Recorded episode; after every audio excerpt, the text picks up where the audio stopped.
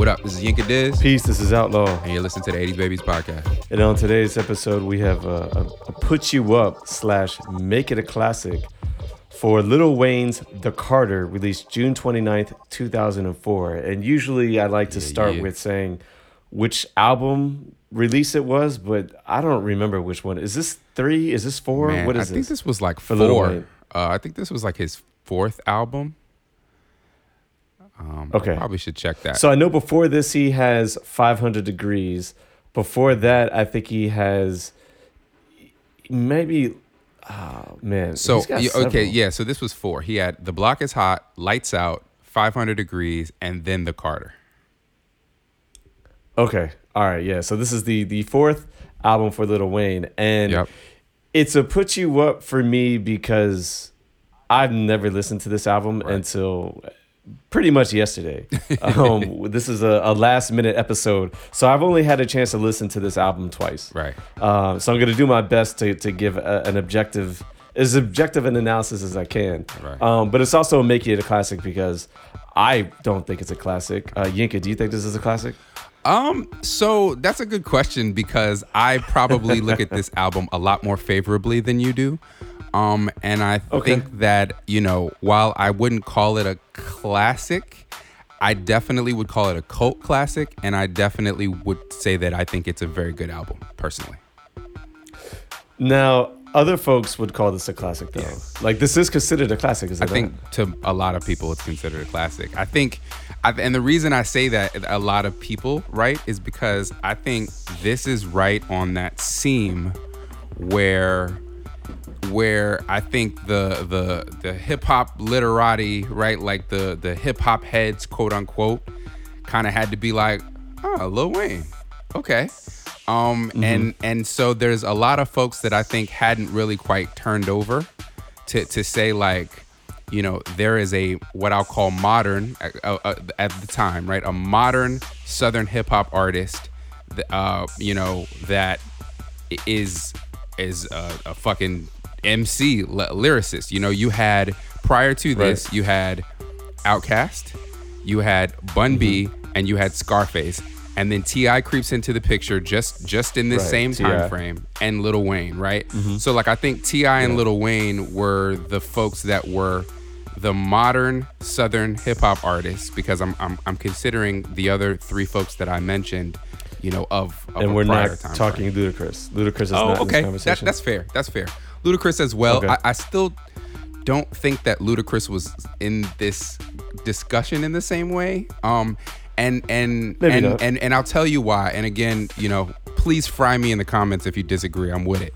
Um, you know, I think the the subject matter that Lil Wayne was talking about on this project and T.I. was talking about on his project, I think made these guys street artists at a time where street Okay. hip hop was kind of seen as as as a competitive sport in a different way, like your your Jay Z's and your Nas's. Sure. Um, and I think Luda was a little more cartoonish with his videos and with his subject Yeah. matter in a way that I don't think he was taken seriously the way Lil Wayne and T.I. were when when they were considered lyricists. okay. Yeah. So this is Southern street right, hip hop. Okay. All right. So I guess we just should just start out with the where were you? Right. Uh, where was I? Why don't you start? Where was I? I Yeah. was uh, I was at UVA. Uh, this was what maybe my second year of college uh, when this dropped. So this is this comes out at the end of your second year before your third year. Okay. Um. Yeah. So. Yeah, it's June 2004. Right. So I mean, my second year, right? Um, I'm a DJ, right? And and the Right. the only reason that's relevant is because I think I have a particular fondness for this time frame of Lil Wayne because it coins the the DJ celebratory record Go DJ, right? Uh, which was Right, a right, record that true. as a DJ you could play it and everybody who was a supporter of you could you know celebrate you you ha- you got to have a moment i feel like we as djs and I'm, I'm calling myself a we as though i'm still you know heavily doing this but i'm not. Uh, but you know the djs kind of weren't really celebrated in hip-hop like talking about since maybe run dmc era you know eric b and rakim era. Uh, so yeah i was i was um, a dj and so I think that I, I, I do remember playing that record heavily. Um, I'm since I'm between my second and third year, I I just got a car. I remember I remember Mm-hmm. blasting this album in my car. Uh, so I, and I had a I had a banging car too. I caught my car from from my from the auction. It was my first whip, and I remember uh I remember having like a crazy speaker sound system, you know, in the back of that joint. So uh, you know, it definitely went a long way with this album. Where were you? I was entering my fourth year Mm-hmm. at UVA, and I've said it plenty of times on the podcast, but for the new listeners, this is around the time when I'm starting to say fuck hip hop um, because it's just not good. Now, I say that because I was really into making beats. Um, I've spent way more time making beats than I was actually studying. Uh, and and the sad part about that is it like I don't really have anything to show for it either, other than I had to, you know, I had to spend an, an extra year in school, and you know, you don't hear my beats on the radio, so it is what it is. Doesn't mean they weren't good. It just it is what it is. But not only that, like I wasn't making beats to be popular. Right. I was making beats because it was something g- that I genuinely Right. liked, and I was making music that I wanted to hear for myself. But I was sampling, and so when you sample, you're taking all of these old school records, essentially, whether it be jazz, funk. I was trying to take rock records because I was starting to listen to, to, to some classic rock. I was just trying to sample whatever.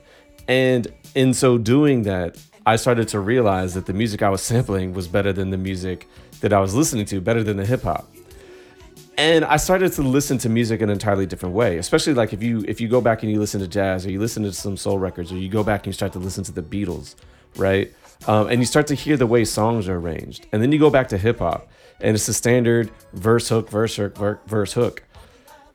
You kind of start to see some of the musical limitations um, that hip hop has.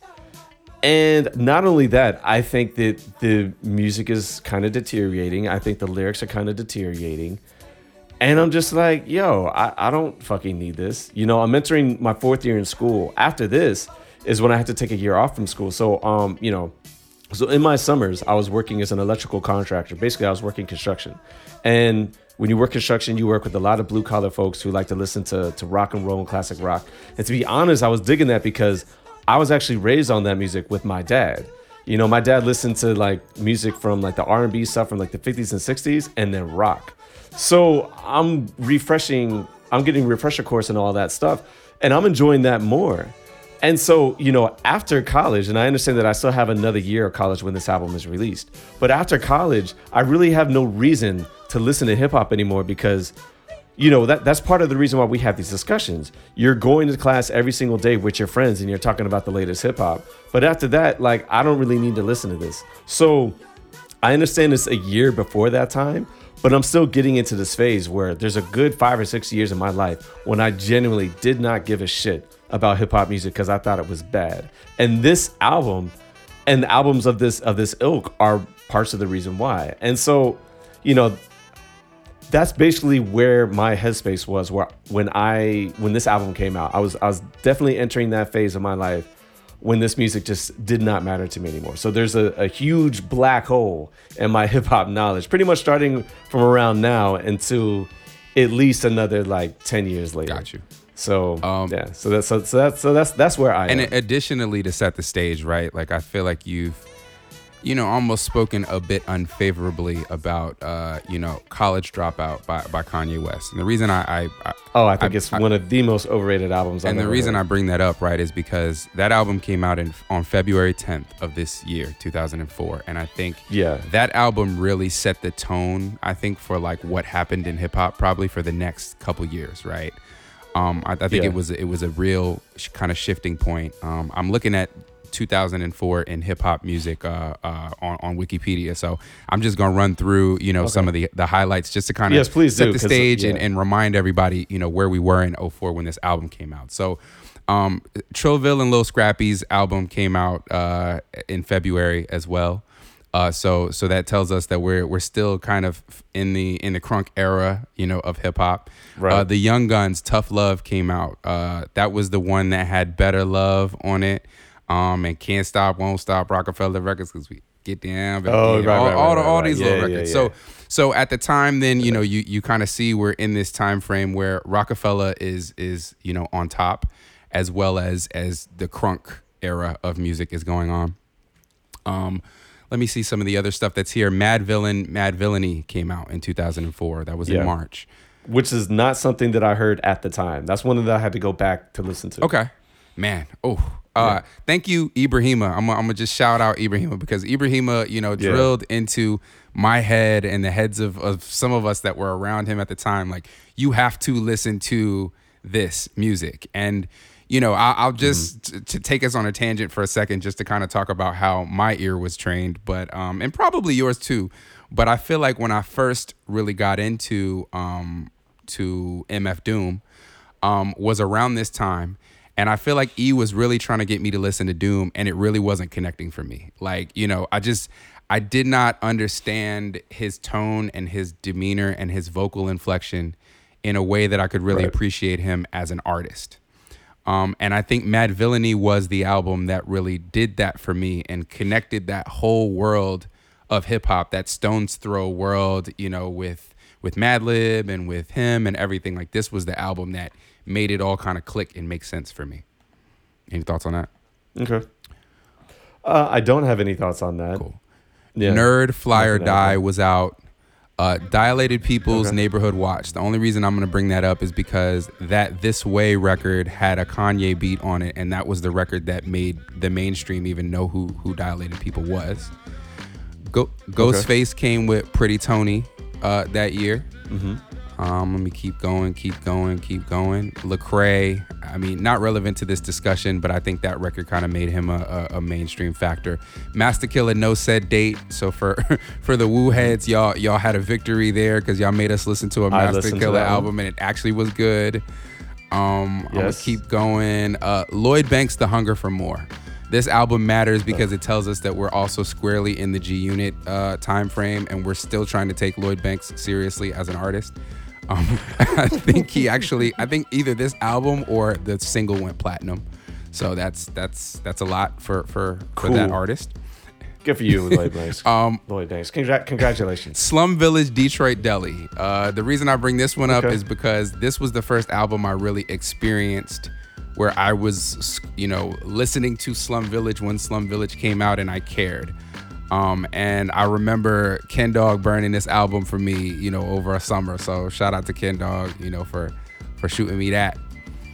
Um, what else? The Roots tipping point that matters because it's Yeah. the intersection between Scott Storch as a as a, a huge now entity on his own and the Roots who started Right. Scott Storch as this underground group who who gets you know a record deal. Uh, oh no no the the the, the deal with uh the deal with Def Jam and, and then was was later. But this was tipping point was the the joint that had the Don't Say Nothing record on it, where Scott Storch is reunited with the with the Roots. That's important. Um, two one three important to me. Y'all probably don't care. Um, I think those are the only records that we need to call out. Uh, Mos Def, New Danger, relevant to us, but probably not relevant to this discussion. Uh, Talib Kweli's Beautiful Struggles re- is released sometime around this ah, point as well, I think. That's think. definitely. And what about Lupe Fiasco? Is that a little later? Um, wasn't he like 05? He might have been. Yeah, if he if he dropped here, and you know, apologies for just not having those the date off the top of my head. But- um, that's very important. But look, you you mentioned some records there, and you know, look, there are things about the New Danger that I like, but ultimately, I think it was a disappointing album. Uh, Talib Kweli's Beautiful Struggle, I don't know when that released, that was not good. The Roots Tipping Point, again, there's things, things about Oh, that that album I really like, but that was a right. that was a dis- disappointment. And you know, I think the album that might have been able to save me was the Kanye West um, College Dropout album. Okay. And I did not like that album at the Yeah. time, and I've gone back to listen to it now. And yes, there there are songs that I like, but in general, I think that album is fucking garbage. I think it's trash. I think it's bad. That's crazy to me. I think it's just bad. And the, No, no, fuck it. I don't care. It is what it is. And the reason why I had to say that is because had that album and some of the other ones that I listed amongst the ones that you mm-hmm. listed been better, they might have kept me interested in hip hop, Yeah. but they were not good. Yeah. And I think that because everybody else thought that this college dropout album was so good, and I listened to it and have ears, and it's not. I was like, yo, fuck yeah. I feel But like look, college dropout. I have to We should probably do a whole episode on this because and and get Oh, somebody who, who, Oh, who really cares will. to, to have this conversation with us. But We I think college will. dropout is like underground rap for dummies. And and I'm sorry for calling you dumb if you're if if you're not Nah, you know an underground apologize. rap fan. But what I mean is like right, it kind of takes the the devices, some of the tricks um, you know, that we talk about with with mainstream hip hop. You know, when we talked about Jay Z um, and things that that make that will pull in the casual listener and, and pique their interest. Um, infectious choruses and you know sing-songy sample choices, um, and combines those things with the underground production aesthetic of you know of chopped soul samples and you know hard drums and etc. And it kind of marries those two two things together. So And so I No, go ahead. oh, go ahead. So so all I was saying was that I think that that may be some of what gives you that kind of visceral response, right? You Yeah. might be a guy who doesn't like to mix his uh, collard greens with his mac and cheese, like he wants them separate. And you know, this guy's kind of trying to pull those two things together. I'll respond to that briefly, just in the sense that I don't think it was good. And that's pretty much all I have to say right now. I could ex- expound on that, except for, you know, Right.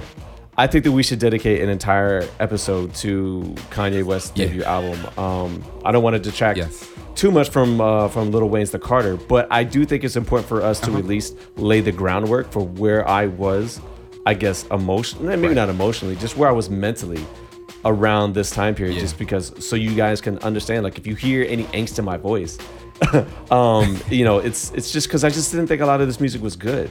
And so, you know, Right. again, we're gonna be talking about the Little Wayne album, but yes, this does help set the groundwork for where my head was at.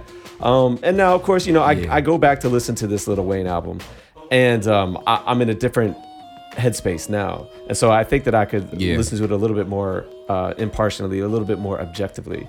Um, but there's just a reason Right. why I skipped over it at the time, and I just wasn't terribly interested. So, but um, you know, Yeah, that's fair. And and you know something that I said, so I, you know for for folks, we we kind of lost a, a little bit. I'm having some technical issues over here, but you know one of the things that I said about this album is that it's, um, you know, some of these records were so big, and they sound like the time, right?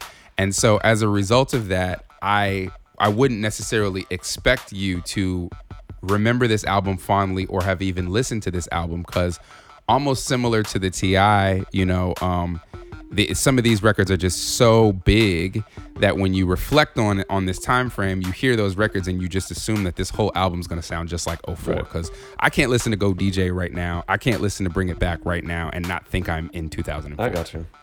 Well, speaking of 2004, what was the critical reception in 2004? Right. So I think this was the time frame where, you know, Lil Wayne is now seen as a legitimate factor, right? Um, so, you know, the, at least the friend and fan reception was very favorable.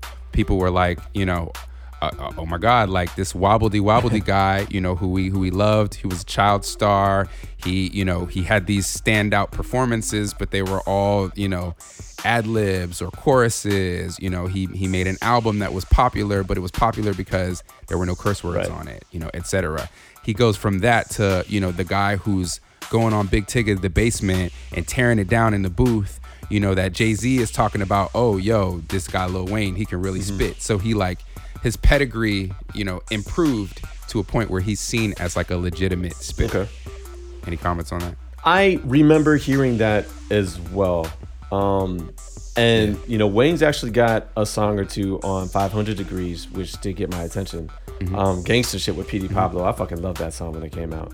Uh, I don't remember the rest of the songs on 500 Degrees because I don't think I listened to that entire album. There might have been another one or two other ones that I liked, but um, I do remember. You know, the Carter comes out and everyone is hyping up Lil Wayne. Uh, Go DJ was probably the only song I remember coming out. I don't remember Bring It Back to be honest with you, but um, but I do know that this was around the time when people are saying like, yeah, we have to start putting Lil Wayne into the you know top five rappers out right now. Uh, He he goes into Yeah. the top five discussion. And so, you know, I I think it's important to note that because I was very surprised listening to this album that he didn't impress me more. Now we can get into that when we actually start talking about the album. Um, but Okay. the you know critical reception, I think that you know from you know looking at what Wikipedia says, it seems like it got some Yeah. some meddling reviews. You know, sixes out of tens, Right. sevens out of tens. We'll give it maybe like a B minus. So I think it, it got average reviews you know Right. but I, I do think that the at least from the peers i remember people liking this album you know but uh, again Yeah. just real quick it's also important to note that what my peers were saying at the time didn't have as much resonance with me than just because Yeah. they're telling me that g unit is good but i have ears and g unit is not good so i don't i don't care you know they're telling me that um the Alright. dipset and that uh, state property, they're telling me that shit is good, but it's not good. So I'm good, you know. So I don't, I don't really care what my, my Yeah. what my peers had to say about this album at the time. I feel you. I, I will say, you know, with these kind of middling uh, professional ratings, you know, we talked a bit about this with the TI trap music Right. episode. I think a lot of the journalists that were doing album reviews on this kind of stuff still very much had New York trained ears or ears that were just not very familiar or well versed in hip hop. And so I feel like it would be interesting to kind of go and double click on some of these three out of five ratings that we're seeing here, just to see the details of you know how the, this was rated, and if it wasn't just hey I'm just gonna give this an average score Mm-hmm. because this guy's from the south and I don't really know too much about that kind of music. You know I got mean? you. I got you. So yeah, should we get into uh, highlights, lowlights? Yeah, let's do it. Um, I am very familiar with this album, Okay. so maybe you should uh, you should give your highlights. So let me just go through and I'll give my notes on the album and then you can respond Okay. to something that might be a highlight or a low light or however you see fit. But you know, I, I said it just a few minutes ago that I was very surprised that Lil Wayne was not stronger on this album lyrically. And it doesn't mean that he doesn't have good verses. But I was actually expecting like a lot of bars here, like a, like a lot of really, really good bars here. And I was like, okay, he's Okay. got bars, but like I've heard him on his mixtapes to come after this. And I'm like, yo, this dude got Yeah. bars. You know what I mean? And those But you gotta get you gotta get to there. That's man. fine. think, I thought- I what thought it was here, What you're asking for, but I what you're asking for, sounds like Carter II. sure, sure. and maybe you just kind of have That's to be fine. more. I but thought I was think gonna get that on if this your one. expectation, see, but see, that's not fair, because it, this came out in 04, Sure. right? So if your expectation is wobbledy wobbledy and you get this. That's this not what is, I'm saying. You know, Hove level No, bar. that's not what I'm saying. If your expectation is canon, canon, because because the level of lyricism has elevated Sure. that, the way that it did over that short period of time to when, when we started to get drama mixtapes. The, the level of lyricism in, in the mainstream elevated so fast in that two to four years that it's it's like not even comparable, right? So I feel like it's only fair to compare Wayne to his contemporaries.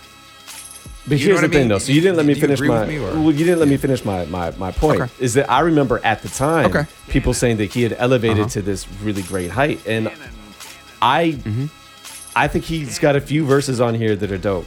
But by and large, I'm like, all right, you're you're like above average, like you're you're you're standard, like you're you're you're good, but you're not like you're not good enough for people to put you in that like top five discussion at the time even. And the, the funny thing about this is that like half the time he's spitting like jay-z on here. Like half of his flow throughout the for, throughout the fair. album he's sounding a lot like jay-z. And i don't even think a lot of the bars are there now that it doesn't mean he's bad i'm not, I'm not saying he's bad i don't even mean to say he's average Okay. i just thought that i was like okay like this is when little wayne starts to get good and i was like okay i Yeah. guess it happens a, a few more albums after this because it's definitely not on this one you know and like i said i know that wayne I- can spit I know he has bars.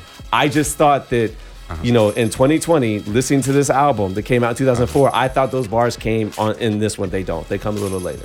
That's that was my point.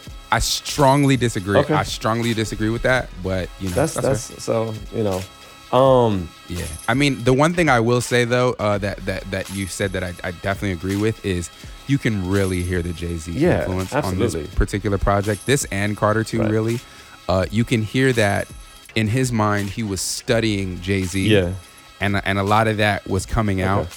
Um, you know, even in a lot of the material, right? Like a lot of these like kind of gun bars and the way he like approached like some of this street material it's like and again i don't know everything about about new orleans or louisiana or louisiana culture but i think new york street culture is very distinct especially for those of us who kind of grew up studying Yeah. that and a lot of that is present here in a way that almost it, you know now almost doesn't feel genuine in that like it's like fam like you're not from new york got you you. know what i mean I'm curious. When did he work with Gillie the Kid? Was this was it this album? Was it before this album? Was it after this album? Was that a myth that never happened?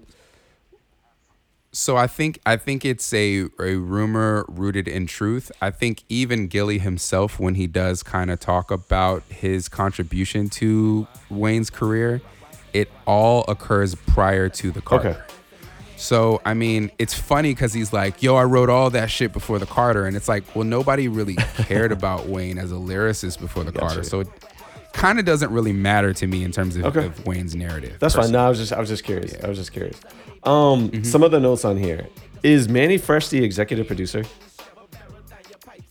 I believe so. Okay.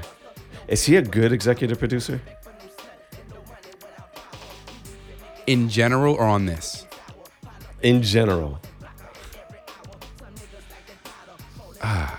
That's that's that's a, a good question and a hard question. The reason I say that is because um, is he a good? So Mannie crafted us a, sound, Yeah. right? Um, and and and he really he he was he was the anchor of that sound. I mean, he's the- these are like full albums with like 18, 25 songs on them, and and they're like all produced by Mannie Fresh, Yeah. and that in and of itself is very impressive. Now, do you like this sound?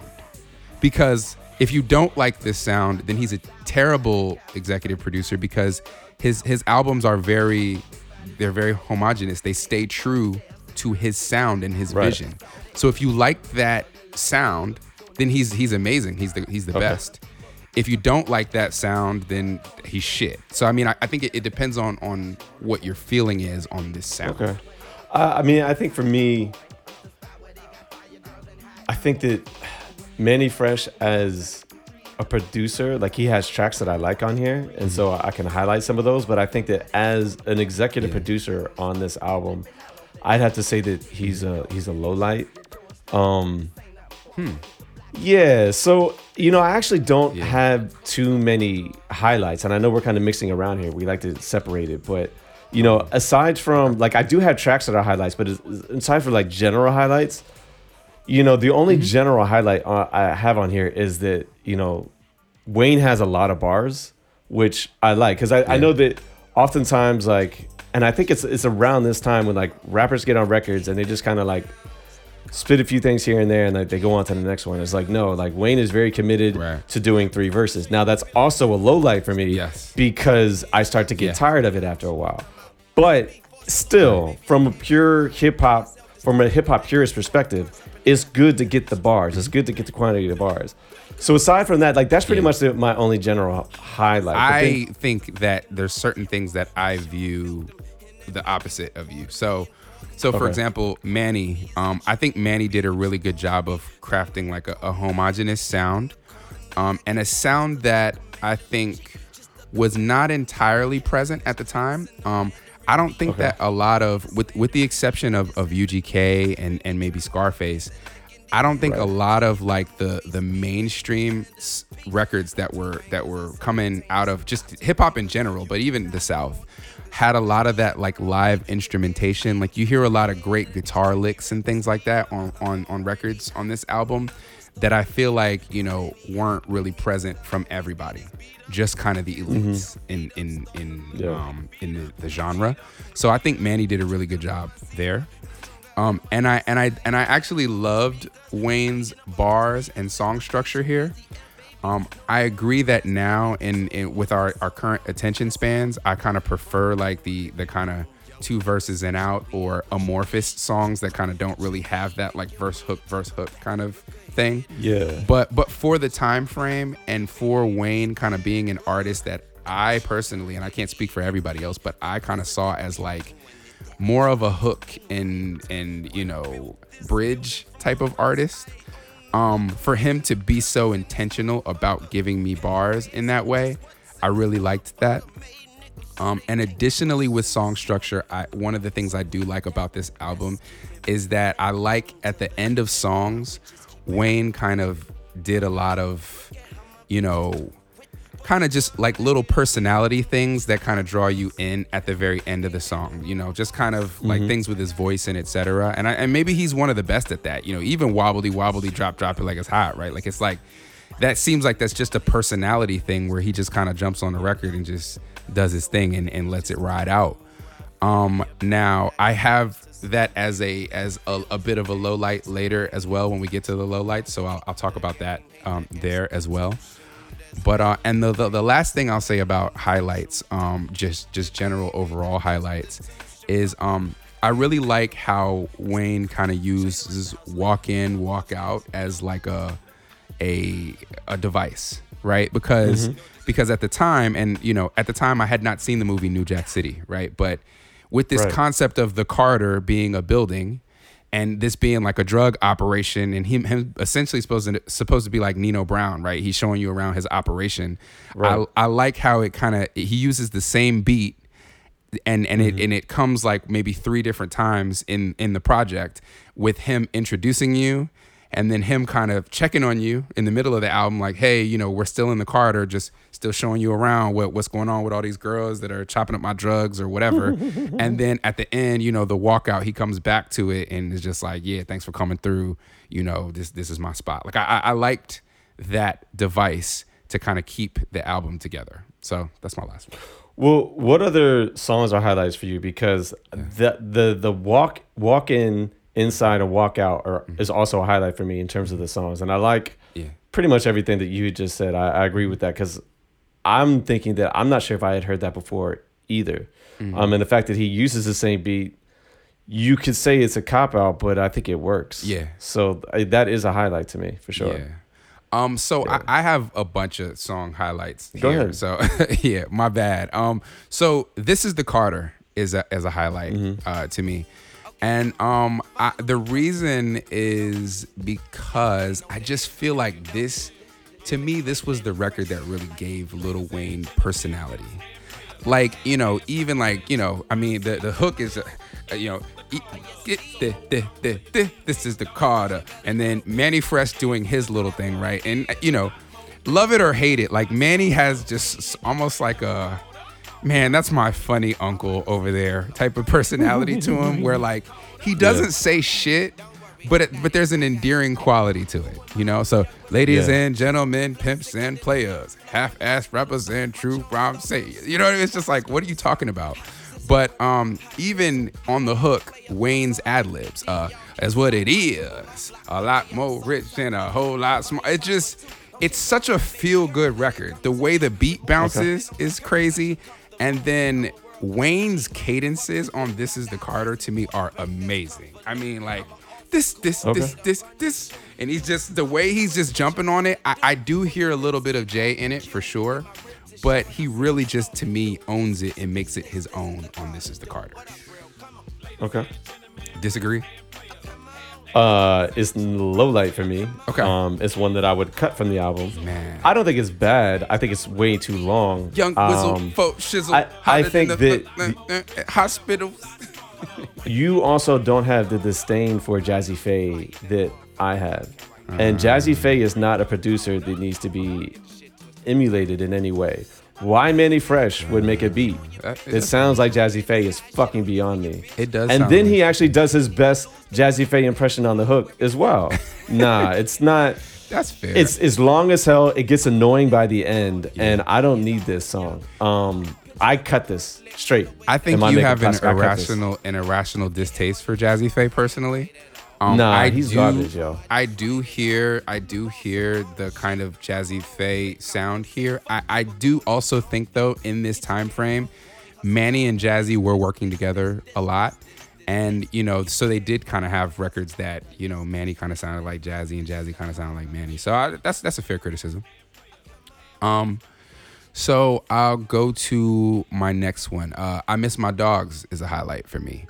Um, Okay. I, I I I would say it could be shorter, but um, the reason I, I love this record or or loved this record is you know I think again we have you know the the idea of the MC as this stoic person who is super tough a super gangster who gets all the girls and does all these amazing things and so um you know i think every record has to at least have something where that's a very genuine like emotive thing um where where where the the fan base can connect with them and here, like, this was just low hanging fruit. It was easy, and I feel like he knocked it out the park, right? So, you know, uh, Lil Wayne is obviously famous and, and well known for being a member of the Hot Boys, and the Hot Boys got super famous, and they were damn near like a boy band, right? In in the in the late '90s, right? Like, I mean, everybody loved them. The girls loved them. They had all these super big records. We know them because of that, right? Uh, Juvenile opens Right. opens the door,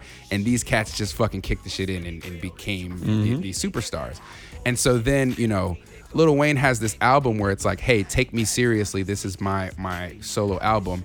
He comes off of 500 Degreez, which was very obviously a slight to a member of his group, right? 400 Degreez. was. Oh, this is 500 Degreez. So so we know there's tension there, and we know that you know these cats are coming out. They're doing interviews. They're saying they're getting jerked. They're saying you know fuck cash money, and so then he gives us his emotive record, but he gives it to us with with subject matter that we can all relate to because we know exactly who he's talking about. And so you know mm-hmm. him giving a a, a, a verse for each member of the of the the group and telling us how he met the person, what his particular indi- individual relationship was with the person, and you know why what he misses about that relationship. I think was just something that everybody could kind of grab a hold of, and I thought that that was really really dope. So this is a low light to me, but I'm keeping it because I agree this is a necessary song. Yeah. I just think it needed to be better. Um, Yeah. I don't like Reel on the hook. I think. Yeah. I think that, that sounds pretty bad. In fact, if you're gonna have a song like this, you know, put CeeLo on the hook. You know, put like put a musician that I can take serious. And the other Uh-huh. thing too is that I hear you about like the song structure and the verses and, and the subject matter. I just don't think the lyrics are good. I actually was listening to the lyrics and I said, these lyrics just are not good.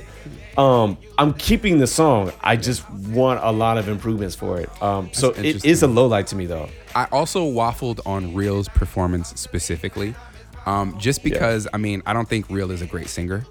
However, um, and and I think Reel was on another record on here that oh my He own. is, okay, which he sounds yeah. be- he sounds better on that one. He does. Um, I, the thing about Reel that I'll give to him is, and and this is maybe just be a, a may just be a personal thing to me, right? But I feel like when you create the aesthetics of creating your own sound, and obviously Manny, Mm-hmm. you know, really created this this sound, and this is really their Cash Money sound.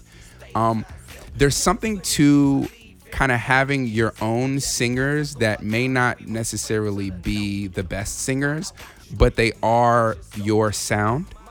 And to me, and, and this is just me, again, kill me in the comments if you disagree, but I feel like Reel sounds very New Orleans to me.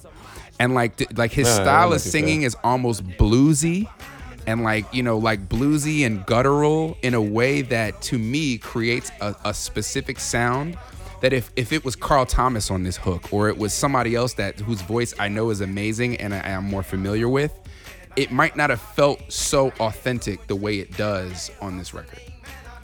I think that's a fair point. I just don't think he sounds good on the song. Yeah. That's all I can say. Yeah, no, that's I fair. don't I think don't think, he's a good on good this singer. I wouldn't. I wouldn't ask. Like, I wouldn't be like, man, this record really needs Reel on it. you know what I mean? Yeah, I, But uh, I but think just for me, like it's just it's a low light because I recognize how important this song is, Uh-huh. and given the importance of it, Mm-hmm. I think the execution of it from an aesthetic point of view is lacking. okay. Um, so, but like I said, look, I have to keep it. I just, you know, for me to make this a classic, it's it's got to be better. Okay. So anyway, but go ahead, more highlights for you. So next highlight is is on my own. Uh, Reel, Yeah, Reel comes yeah, with it again, and I think you're right. I think Reel does sound better on this record. Way better. Um, th- man, this record is like if if this is the Carter was like you know to me where Wayne really like kind of comes into his own with his patterns and his cadences and his confidence and it, Mm-hmm. to me this is the Carter exudes confidence like like it's where it's where I go oh man this isn't the wobbly wobbly kid anymore like he really he really is taking himself seriously as a, as a rapper on this and he really feels confident about how he's coming. Um, so on my own is the record where he actually says, I am confident. you know what I'm saying? It's like Right. I know y'all know me from from this cash money shit and I did this and I did that. But yeah, all right, look. Now I'm stepping out on my own too. And I think I think Juelz also had a record like this on his project, right? But I feel like, you know, uh, uh, it's like um where where Cam says, Juelz, you up now. And then Jewel starts rhyming, right? But it's just like it's almost like, you know, when you when you are somebody who comes out of one of these powerhouse camps like that, um, and you're seen as like the future, um, I, I feel like that you almost need a like I'm stepping out on my own type of record and and he, I think he knocked it out of the park with this record. I don't disagree with anything you said. We, we are on the same page. This is a highlight for me. It's a good song. Yeah. I- I and Reel said. sounds way better on this Way one. better. In fact, I have to say that, you know, one of the things that in my general lowlights about this, and this was a knock to Manny Fresh as an executive producer, is it, it's not the it's not the beats, it's not the sound that I don't like. Mm-hmm. It's the way the songs are structured. Mm. And there are a lot of songs on this album that like the hooks are fucking long as hell Yeah, yeah, that's true. and they're just bad. This is not one of those. This is a hook that I like. You know, Yeah. uh, before this, before this song, the only hook that I like, I really, really liked was "Go DJ," right? As a classic joint. Mm-hmm. Yeah.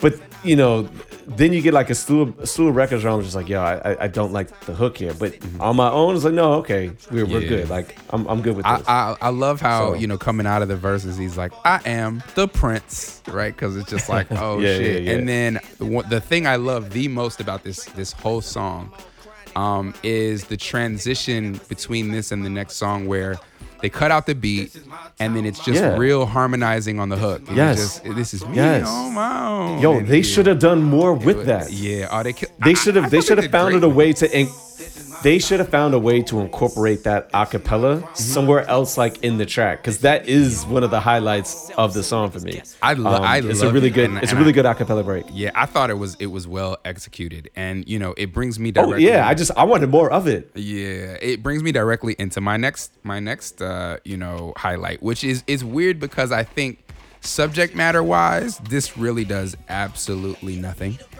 But um, you know, I think this is also a time frame where people were still impressed by Thug Love because there were gunshots in the beat, right? So like the whole Okay. idea of like arm, leg, leg, arm, head, and you know head. the, the gunshots and the fact that it's spelling a law, you know, with the with the the names of the the Yes. body parts and all that, you know. Yes. And maybe maybe this subject matter might have mattered more to me when I was however old I was when this shit came out. I, I personally really don't like gun gun bars don't really do it for me uh, at this Right. age. But um, but I think you know for a song that ain't really about shit, um, I think they executed it well.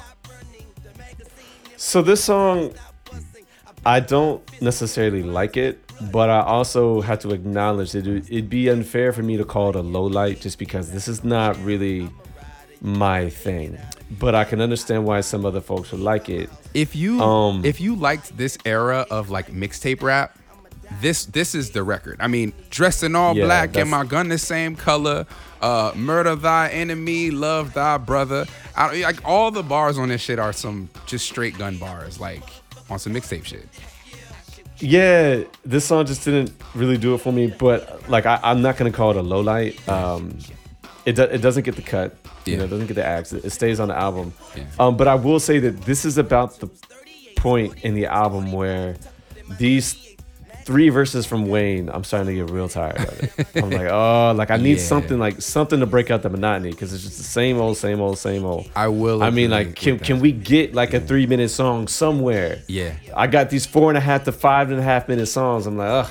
I, I I agree with you. Like I, I I view it the exact same way you do. In that like I appreciate it from the perspective of of Wayne holding himself to a high standard and giving us a lot of bars. Yeah. But I don't appreciate it from the perspective of just the lack of creativity and and flow of just having a Yeah. whole bunch of three verse. I mean, there might even be a four verse song on here like that. Like some of these joints are just Yeah. like, are you still are you still going? You know. And that to me comes down to the executive producer, which is why Mm. if I'm going to call this album a classic, which is not, but for me to make it a classic, Right. I think that I need someone at the helm who can say, "It's like, hey, look, we got the pieces here. Let's actually mold this into a classic piece of music." And Manny Fresh does not do that. It's not necessarily criticism of him. Mm-hmm. It's just that it's an area of the album that's lacking for me. Right, right. Anyway, that's how I that's how I, I see got it. you. Uh, two more highlights. Snitch. Okay. Um, Okay. Snitch is a fucking highlight for me. It might be my favorite joint on right. here. It might be my Okay. It might be. It's it's definitely in my top five Wayne songs of all time, if not like number one. Interesting. number. Okay. Um, between Break it just- down as to why. Oh, go ahead. No, I was just gonna say break it down as to why. Uh, between the hook, um, don't let your mouth open up because you don't want to see the automatic open up. Um, you know, the subject matter, like, I mean, I think was very relevant for for the time, and and again, right, like, he, he had the heat, which which I, I said was a highlight, but I said just has no substance to it, right? And so we're in a time frame where a lot of mixtape rap is is just you know just gun bars, bravado for no reason, and kind of just like just tough talk with no layers or complexity to it, right? I, I think the, the topic of, of the snitch very specifically allows you to add some layers of complexity to that subject matter. So, you know, he has like these, you know, these tough ass bars. I mean, my D Eagle ain't even legal, but shh. Yeah. Yo, I love I love that shit. It's not even a bar, but I just fucking love it. Um, just his personality comes all out all the way. Uh, you telling your boy, he telling his girl. Now she telling the world. That's definitely a Jay Z, you know, Jay Z influenced, you know, pattern, rhyme pattern. But the personality of the way he's kind of telling the story about about the snitches and everything, I just I think this was a perfectly executed record, personally. Interesting. So this is a highlight for me, Yeah.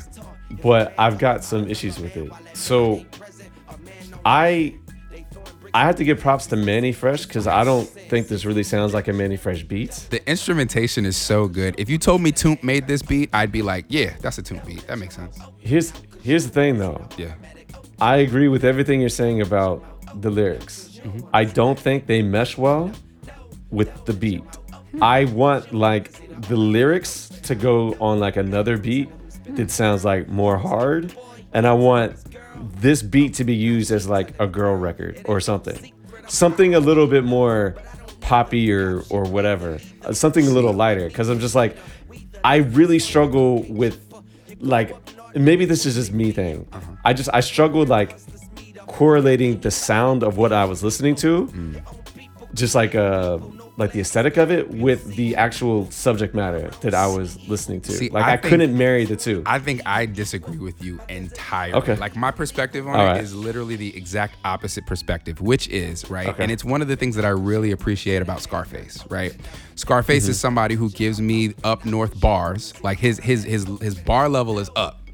But at the same Right. time, he gives me southern instrumentation. So I have a bass line that is a walking bass line. I can tell that somebody literally played a bass on this record. You know what I mean? Like he has he has instrumentation that is engaging to me and and is very southern rooted and then he gives me the lyricism on top of it uh, i think you know ugk is another great example of that as well right like i just i get this great instrumentation but then i get bars um, and I think that Wayne on this project did an excellent job of giving me that marriage. And I think Snitches is one of the perfect examples because I could listen to this instrumental by itself and enjoy it without even the words on it.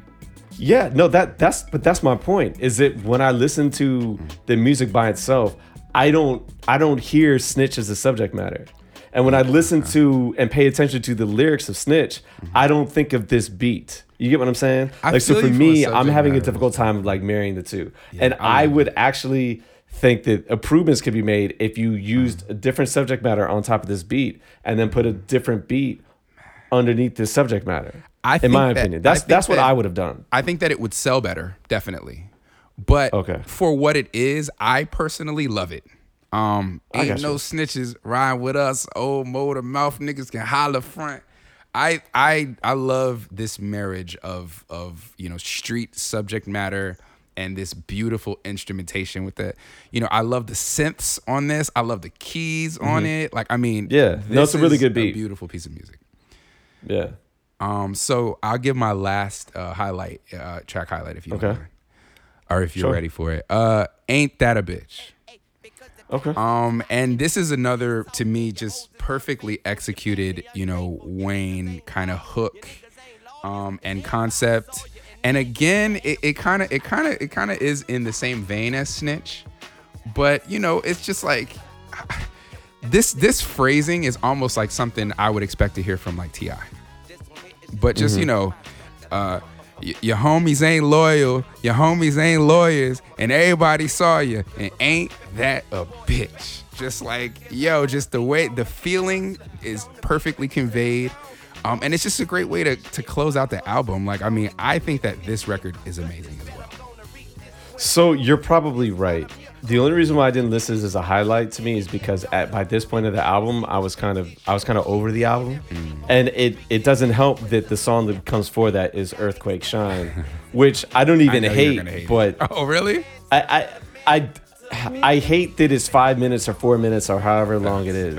I hate that it's an entire song. I think it would have would it, it would have been amazing if it like it was like an interlude or like yeah. closed out a song. Or it was like a like a like a little sketch, kind of like Yeah. like Biggie's like "Playa Hater," like it's like a funny record. But like they made an entire song of it. Agreed. And then I hear "Ain't That a Bitch," It's and I'm interest- like, It's interesting though, because the version of the album that I had in college, um, Earthquake was a was a, a bonus cut.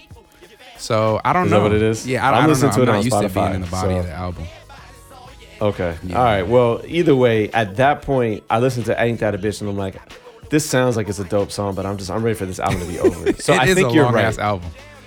Yeah, I, I think you're right that um, because I remember just randomly listening to the song as well. I was like, "Ain't that a bitch?" Like I was, like, oh yeah, like Yeah, he kills. that's a good shit. song to have on the album. He kills. So yeah. shit.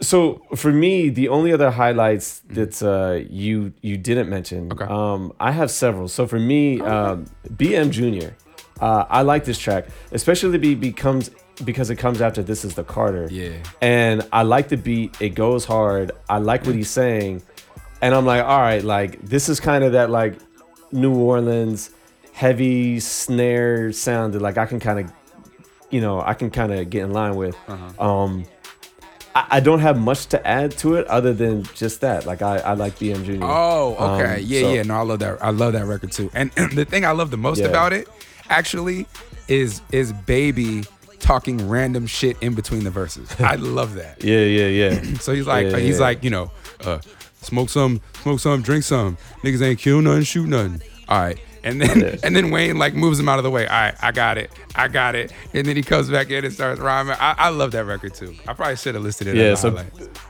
BM BM Junior is definitely definitely a highlight for me. I love that. Um, Um, the the Right, right, right, definitely. and the instrumentation too. So another highlight for me, although I think it could use some improvements, is Cash Money Millionaires. Okay. Um, there are aspects of this beat that I really like. There's other aspects of this beat that are so clearly like flawed.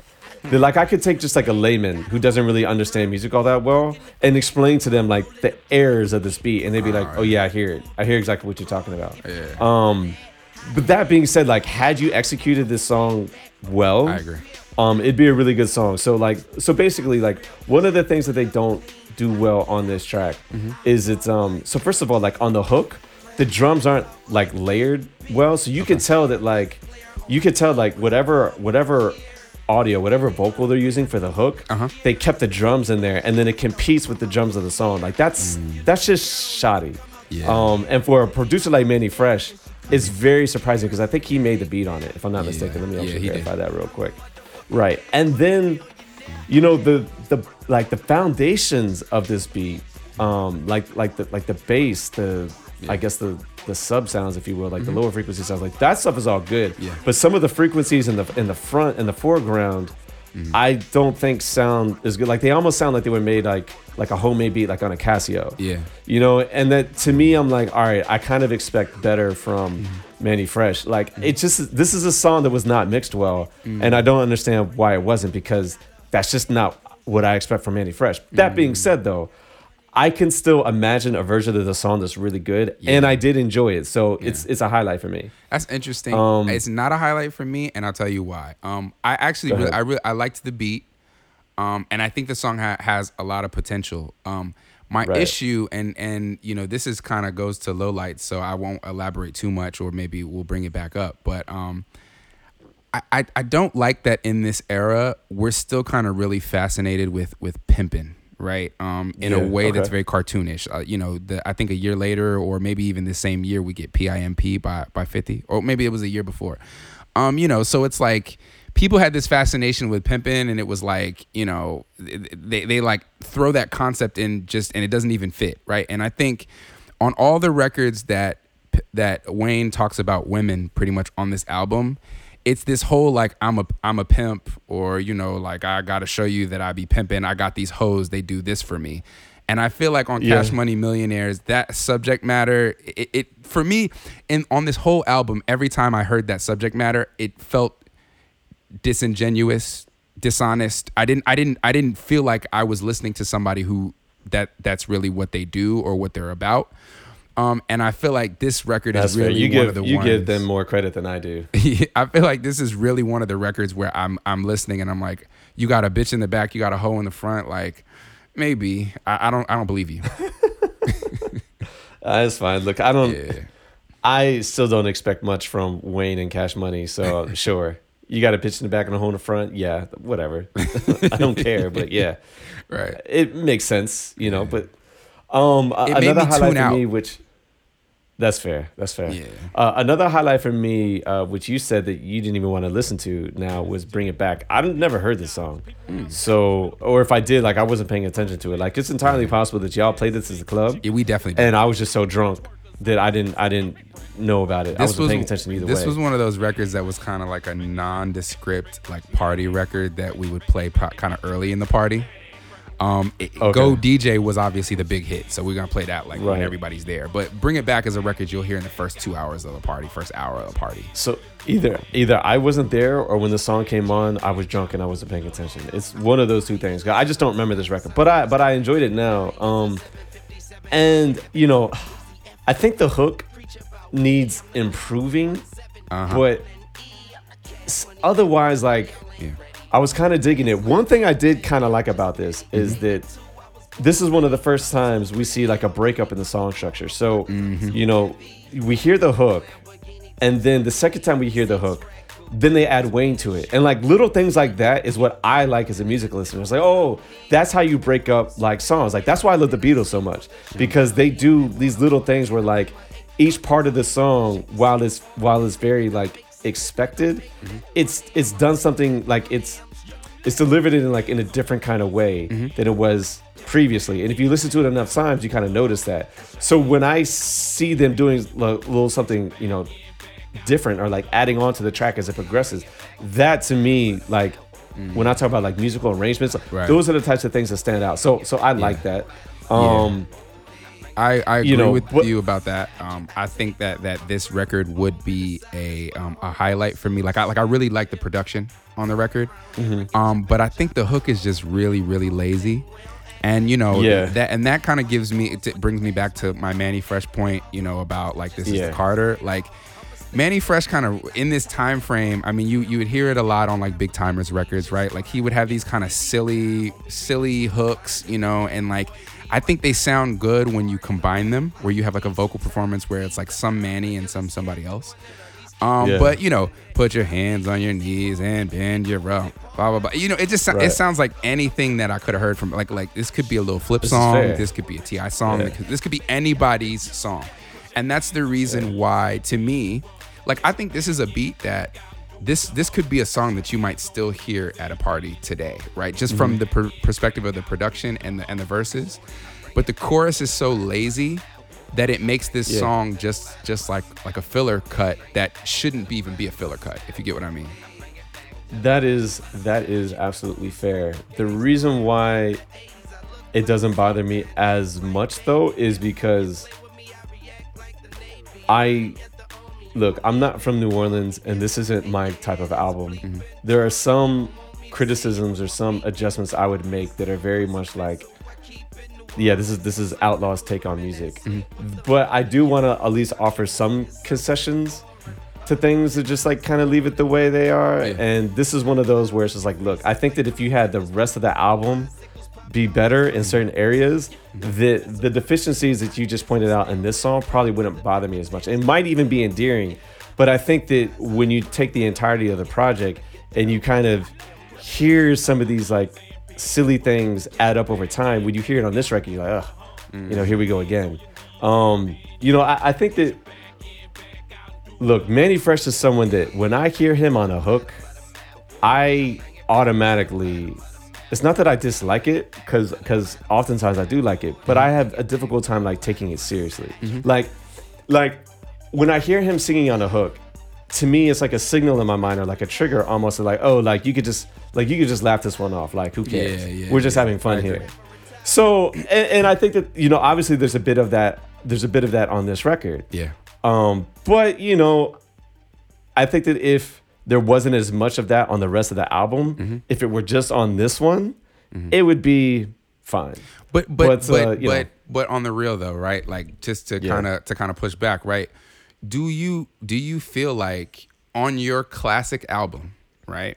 Right. if this if this record appeared as it is on your classic album where it's it's it's quite obviously positioned as a like one of the club records or one of the the singles Mm-hmm. or the standout records on here right that you would make for mainstream people do you think Yeah. that this record would really like stand out on your classic like you know what i mean i feel Maybe like it's not. a Look, filler it could- party cut Yeah, that's fine. And you could probably even make it better. I mean, yeah definitely yeah, I th- and I think if you made it better, yeah yeah. Look, I, I'm not. Yeah, I'm not saying you can't make it better. Okay. What I'm saying is that I don't. I don't mind it. got you got Is, you is my point. yeah, yeah yeah no for sure do you have uh Um, do you have more track highlights Yeah, the only other highlight I was gonna make is um, uh, "Only Way." okay And this is, you know, this is the Mannie Fresh that I know and love. Uh, and in terms of Wayne, you know, this song actually sounds like he's freestyling. Um, and I'd say that to, to give him credit. Um, the way he's structuring like a lot of his, his lyrics and these verses, he's doing these things where it's like he- the rhyme comes like two thirds of the way through the sentence. Right. And then like he'll throw in another word at the end. And that to me sounds like someone who's just kind of like not even writing shit down. He's just kind of in the studio spitting. Right. um you know it, it kind of works for me. Now Mm-hmm. i'm not a big fan of having like i said mannie fresh or for that matter baby Mm-hmm. on a hook singing. But i think that he doesn't sound bad on this Yeah. baby uh, on the hook. So it's like all right cool like i'm with it so this is this is the last highlight that uh, that, that i have for the album Okay. so only I personally Yeah. wouldn't put Only Way as a highlight, but but I feel you. Mm-hmm. It's not bad. Okay. Yeah. No. So, um, should we get into uh, the lowlights? I've already I've already mentioned a few of them, but Yeah. uh, if you have any other ones, I want to hear some of yours. Oh, sure. Um, okay. So, um, I think that, and I, I mean, I've, I've- I've called out most of these. Um, so you know, hose, um, is is a low light. Um, you know, and I mean, I, I get like, and and this is what you have Mannie Fresh around for, right? Like like the levity, the aha, this is kind of a joke. It's kind of not really serious. I feel like they could have maybe had this as a skit and it be like a minute long. And then we could That's laugh about how remember there was that skit called Hose where Mannie Fresh was singing. You That's know what I mean? But like for this to be like a five minute song where they're like, you know, going verse for verse and, and Mannie has a verse and it's just like, what is this? Yo, I, I really did not enjoy that record personally. So, hose is a low light for me. Mm-hmm. Yet, I would actually keep it on the record. Might make some adjustments, Mm. but I I agree with you that it's that it's not very good. Um, the reason why I would keep it on the record is because basically for the same reason I said in the last one that I do have to make some concessions that like look, you know, like this is not my sound, this is not my album. Right. This is who they were, so let them have their fun. It's fine. Um, you know, the other thing too, like it's very it's very sophomoric, it's very childish. It felt like what me and my friends did when we were 18 and we did these nuts, right? Right. UVA first year classic, 05 classic, right? um, it almost kind of sounds like like Mannie's verse. it almost sounds like DMX, like uh, like what these bitches want. Um, we just talk about like the different women and doing I this. got this you know, girl I- I- and that girl. right? And I'm curious if this is song, if this song is a reaction to Ludacris's "Hoes" and "Area Codes." It almost feels like that, Probably. You know, Yeah. But it's I I would keep it, maybe maybe make some adjustments on it. Okay. Um, and and this would be a filler track. This is not an amazing record. It'd be one of those filler songs. Yeah. Um, but yeah, it, it's still a low light for me though. Absolutely. Gotcha. And then um, the the other, I I guess, kind of performance that I think really bothered me or stood out is your friend Jazze Pha. Um, you know, I think J- Jazze Pha's vocal performance takes a record that you know otherwise could have been a, a, a decent you know cut that you put somewhere. I mean, I probably would have shortened it, but um, and you know, it, it's like it's like he wasn't taking it seriously. Like it, like it, it's like you can tell he's actually really trying to sing, but it sounds bad. Yeah. So I think his performance on Earthquake was was a low light. So low light, uh, earthquake is definitely is it earthquake or shine? What's the name of it? Is it earthquake? I think it's Earthquake. All right. So this record is definitely a low light for me. That being said, I actually didn't. I was listening to it. I was like, you know, I should hate this song, and I don't. Um, there are things about it that I don't mind. Now that being said, it should not have been an entire song. Yeah. It should have been like an outro to another song, Oh, okay. and maybe be like you know 45 seconds to like a minute. Um, and I think it would have been like cool if they did that. Yeah. Um, I definitely would not have jazz. Excuse me, I definitely would not have Jazze Pha on there singing. Right, right. Um, I would have gotten another vocalist for sure. Right. But yeah, that that song is is it, it is a low light for sure. Yeah. And then my last low light, um, and this is gonna be this is gonna be just me and my ear. So you know, folks, especially if you're from like New Orleans or whatever, definitely kill me in the comments. But uh, but the the on my block or on the block skits, I just Yeah. I didn't understand how they contributed to the narrative. That's fair. To some degree, I think now that I've been to New Orleans, I understand the accent a little bit more because I feel like when I, when I first heard these as like a, a college student, I was just like I couldn't I could barely even understand what was being said. But you know, just Mm-hmm. the whole idea of like, yo, what happened to that boy? Oh, they killed him. Oh man, that sucks. I was just I was just like, okay, Yeah, no. what does this have to do with anything? I, di- I didn't understand how they advanced the narrative of the of the album. Okay. Um, so for me, the only other lowlights that I have that I haven't already mentioned um, would be Who Wanna and Get Down. Um, I'm not even sure if they're bad. I just think that first of all, they're not great. And at the point of the album when I listen to them, especially Who Wanna, I'm like getting exhausted. Like I'm getting tired. Uh, and I'm just like, yo, I'm not sure if I had the stamina. You know, had that song like come earlier, it might have been okay. But I think at the point of the album where it hits, it's I'm just I'm exhausted with it. And then Get Down, you got another long ass hook and you know, Baby is singing on it and he doesn't sound good on this one. Um It's horrible. I, yeah, yeah, and so, uh, and there was nothing else about the song that I really needed, so that's that's definitely a low light for me. Yeah, Um, I didn't I feel think like those Who are my was a low light for me. Like it, it but it, Yeah. definitely wasn't a highlight. Like it was just fine, you know. I, I agree with you. I think that perhaps as if it comes earlier in the album, Yeah, in between a better song or Mm-hmm. after a better song, then I might like it. But when it comes, I'm like, yo, I'm, I'm fucking like, I'm I'm tired of this shit. So I need to do something else. So yeah.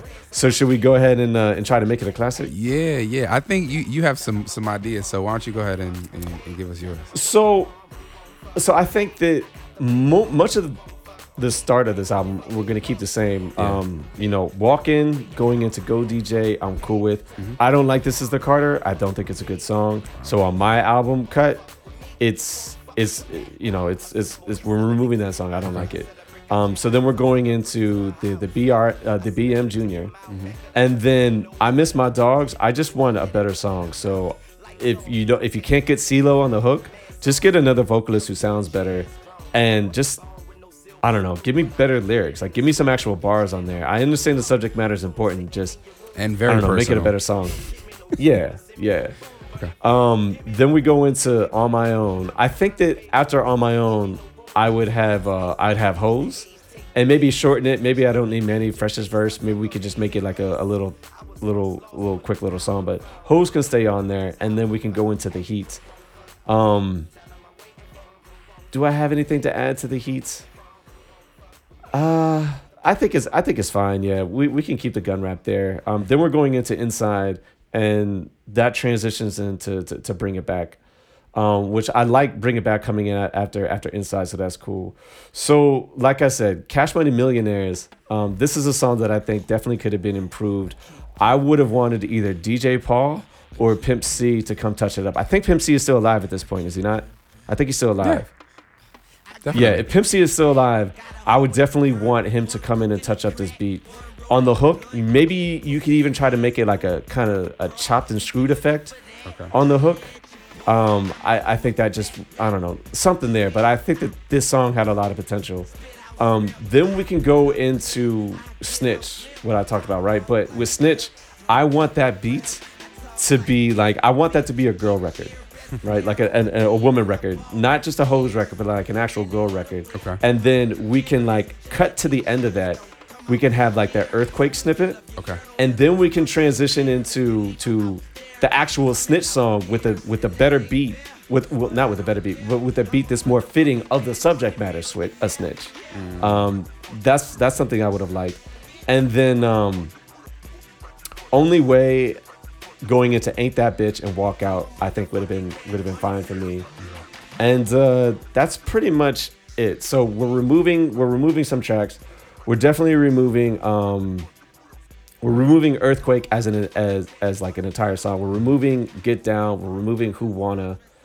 And we're getting rid of um this is the carter and we don't. We don't is a song that you that neither one of us talked about. Yeah. it wasn't a, a low light for me. It wasn't a highlight for me. I just didn't need it. And given that the album is already like an hour and 10 minutes Yeah. we need to cut it down. So get rid of those songs. You know, try to do something where you've got another executive producer coming in um, and just kind of like, you know, structuring the songs a little bit. It's like, look, you know, you've got your bars here, you, you, you, you've got these beats, everything is good, but like, let's actually try to make this a really good album from start to finish. Let's not just put a bunch of tracks on there. Um, and I think a lot of the pieces are there, but um, there was definitely some finishing touches that I think would have put it over the uh, the finishing line, if you will Yeah. to, to really tighten it up. So, you know, in terms of like a final analysis, I don't have much more other than that. I think we spoke a lot about the individual songs and some of the deficiencies that they had when we did our highlights and lowlights. Yeah. But uh, that's pretty much it in terms of my make it a classic. Well, what you got? Okay. I mean, you, you know, I, I, when we talked about this at the top of the episode, but I, I think that this album is, is close to a classic already. Um, so, Okay. I, so I don't have a whole lot of changes. Um, I definitely want to shorten shorten this album, right? Um, it it, Yes. it, it's, it has a very ro- long run length, and there's certain records that I don't need. Um, and then you know, additionally, I feel like I would change the order a little bit, just to Okay. kind of give it to, to make it say what I want it to say a little bit better. Right. So um so Go DJ for example, you know, I, I kind of like to stack my albums in such a way that they they they read like a like a movie or like a redemption story, right? So like so first when I when I when I'm introduced to an, an artist with an album and we talked about this on the Black Rob episode, right? I want to I want to learn about what makes the artist tick and I want to have, you know, kind of tragedy to triumph is how I would like to to structure, you know, Okay. one of these types of albums. So in that way, right, I, I want to do walk in and then I want to go straight into on my own. right? So it's like, Interesting. yo, this, this is me on my own. Like, let's get it on. Oh, I like You that. know That what I makes mean? So I'm like, oh, Yeah. okay, shit, this this guy's serious. He's out here. Um, and I love how it goes directly into the heat. So you know that stays. Yeah. Um, and then you know I feel like I, I probably need a hit, so um, I would probably come with like Bring It Back. But um, Okay. you know, again, like I think Bring It Back needs to just be better. And so um, you know, I'm I'm proposing a couple changes here. Um, I think that that beat, like the the with the with the kind of plucks, uh, you Right. know, I think that is very much uh, like straight out of the juvenile bag of, of of the Cash Money sound. And so I would like to have Juvenile on this album. Now, mind you, I'm gonna set this album up in a way where it's like, you know, th- these guys have all left Cash Money, but they're still cool enough with Wayne that they'll do a record with him. So, so I would love to have Juvie on that record. Like, I feel like his voice would just sound perfect on that record. Um, and then I would like, you know, just in order to bring attention to the record, I want to have um, Nelly and Murphy Lee split the um the the the last verse on the record and maybe Okay. maybe even they they contribute somehow to the hook because to me the hook is just so lackluster that it takes a beat that should be a hit and it makes it a mediocre song so you know i would do that to Interesting. bring it to bring it down go dj stays it's just towards the end of the of the record this is the carter is is towards the middle um, and you know, I mean, I, I like the record how it is. Birdman Jr. like the record how it is. I miss my dogs like the, the record how it is. Um, and then we don't. I don't really need. Um, Cash Money Millionaires. Now, I agree with the things that you said about it. Like it's it's to me it's a middling record more so because of the subject matter and you know some touches to it that could have made it more interesting. Um, I think T.I would sound dope on this record. So, Yeah, I agree with you. So I have T.I on this record, and as a result of me having Ti on this record, I think Lil Wayne gets out of this. I think I'm a pimp shit, and he actually says something that's worth listening to because T.I's on the record. So um, I've got that. Again, I like walk in inside and walk out. I, I really love that, so that stays. Um, who wanna? the- Um, I add Turk. Uh, just cause, yeah, that'd be cool. um, and and and I don't, I don't even, I'm not even like Turk's biggest fan or anything like that. I just think that his voice would sound good on this record. Um, and Okay. then uh, let's see, what else do I have here? Um, I don't care about Get Down. Snitch obviously stays how it is. Yeah, yeah. You know, Um, so it's- Hose, like I said, is a skit. Like I don't even need Lil Wayne on it. Just just make it a Mannie Fresh skit where like you know just give us like Mannie Fresh's hook, Yeah. hook and just his silly ass verse, and then it just goes away, and it's like oh that was like a, yeah, that yeah, was a cool. silly skit, like ha ha, you Right, know, right, and then right. You, you move on. Um, and then um, Earthquake, I think I kind of agree with you that I, don't, I, I definitely don't like how long it is. We said that Jazze Pha sounds shitty on it, so I, I have kind of a radical suggestion here. Um, Okay. Later in in Lil Wayne's career, he, he he he makes "Comfortable" the record "Comfortable," which becomes a hit, and it has Babyface on it, right? And it's like, yo, where's Babyface been? Like he comes out of nowhere. Um, maybe a year later, uh, a year or two later, um, Al Green comes out with an album. It had John Legend on it. It had a bunch of folks. So why don't we put Al Green on Earthquake? Uh, get, yeah, I was get- actually thinking Ron Isley, but Al Green, yeah, that works. get if you're actually gonna get the yeah, fuck out of here. And I mean, I'm yeah. cool with Ron Isley too, right? Like, give me somebody who Yeah. who really can can sing, you know, these vocals and really bring them home. Um, and then you can actually make this a single. The o- the only other thing that I have to add that's a more abstract concept is like, you know, and T.I is really good at this. Give me a record that's actually a girl record, like that's really oriented in such a way that tells me that you actually like women and you want them to buy your album. Um, Yeah. T.I always gives you That's- that, whether yeah. you like it or not, right? Like he's gonna give you a record that's like, "Hey, I like women, um, and I want them to buy my album." And there's no record on this project that really tells me. Maybe it's Earthquake, but there's no real Yeah. record on here that's like, "Hey, I like women." you know what I'm saying? Like, so give me give me a record like that. I don't care. You could put Ashanti on it. You could put Tamia on it. You could put uh, Beyonce was was going solo around this time. Like, You, you know, know, the funny thing, the ironic thing is that the song where I think that Wayne actually tries to do that with his verse is Hose. if you listen to the lyrics of Hose, it sounds like that's what he's trying to do. And he, he puts it on Hose. So like, all right, Wayne, good job. I can't even honestly say that I think that Little Wayne likes women, so he might not. But at least just fucking fool us and lie about it and pretend like you do. You were on Soldier, like, come on, man. Um, ain't that a bitch? Obviously, I love it as it Yeah. is, and it rides out perfect to walk out. So I mean, I like I said. I think a lot of the elements of the classic are already there. I think honestly, this becomes a classic by what you take away from it and not what you add to it, right? Yeah. Uh, classic by subtraction. Get rid of some of this shit, and for the most part, a lot of what's there gives you that classic album, in my opinion. So we have some similar ideas. It's not too far apart, Yeah. but uh, I do think that you and I have different I- opinions on this album generally. Yeah. And I, I think that's to be fine. I think that's to be expected.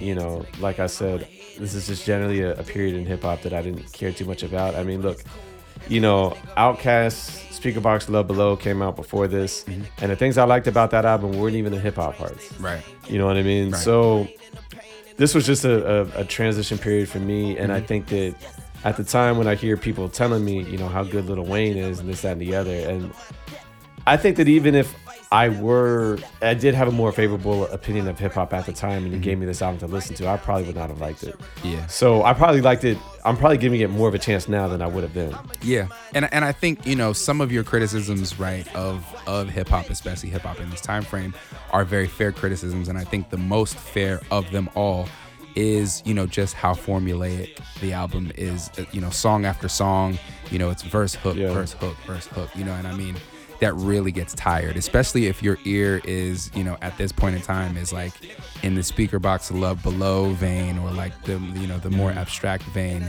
um, I can see how these, you know, very cookie cutter templates of records can be annoying um, over time. Yeah. So, so I think that should uh, that should wrap it up for our, our put you up, make it a classic for Little Wayne's The Carter. Do you have uh, anything else to add? Nah, but definitely, you know, let us know what you think in the comments. Let us know if, if Outlaws Wildin' and this shit is a classic already.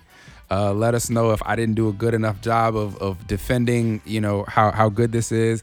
I already know you, you got a few a few friends, Rodney, um, you know, a couple of other cats who are are are Lil Wayne haters. So, you know, let us know if we're, Yeah. we're giving this a little bit too much credit as well. I think Kaysen is also a Wayne hater, right?